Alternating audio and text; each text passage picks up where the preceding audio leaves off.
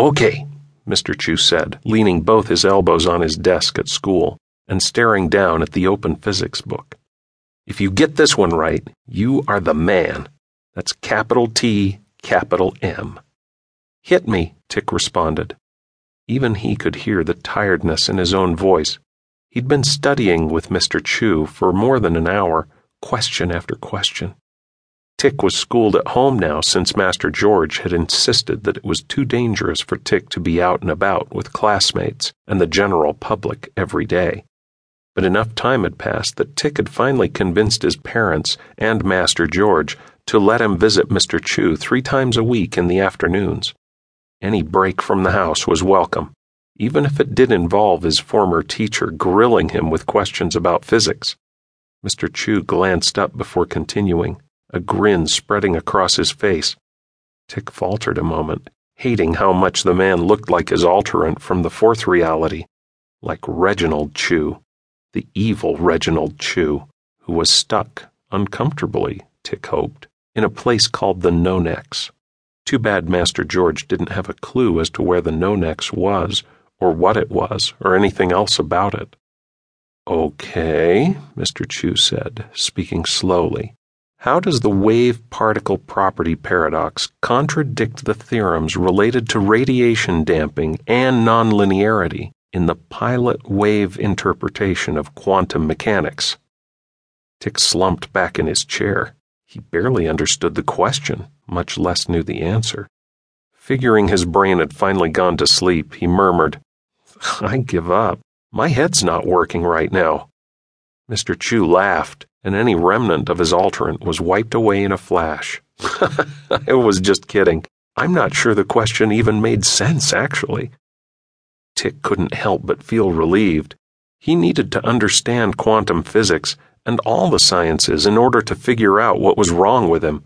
He had an extremely dangerous influence over Chikarda, the force that ruled the world of quantum physics, or QP, as Mr. Chu liked to call it and Tick had very nearly killed himself and countless others when his Chikarda had gotten out of control just a few months ago. Since then, he'd been careful not to get too excited or too angry. So far, nothing bad had happened, except for the time he'd sent his poor dad flying across the room and through an upstairs window. If it hadn't been for that bush. Well, needless to say, the bush didn't survive, but his dad, whose weight was classified somewhere between pudgy and ginormous, did.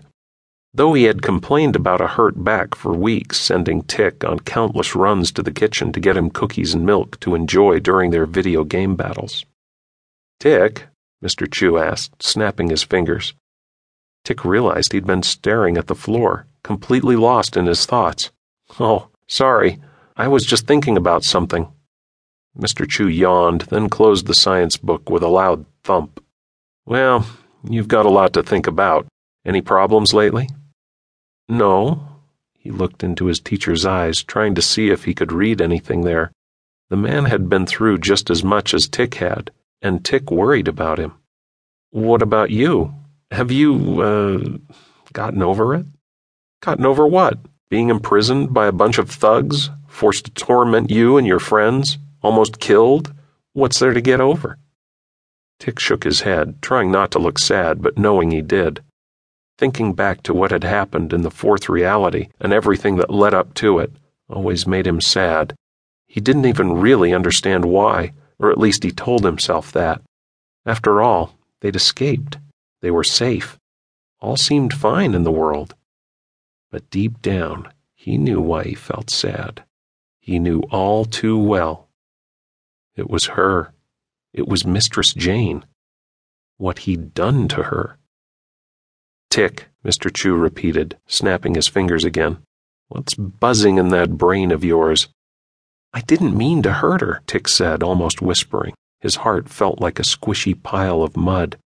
I don't even know exactly what I did to her. For all we know, I killed her.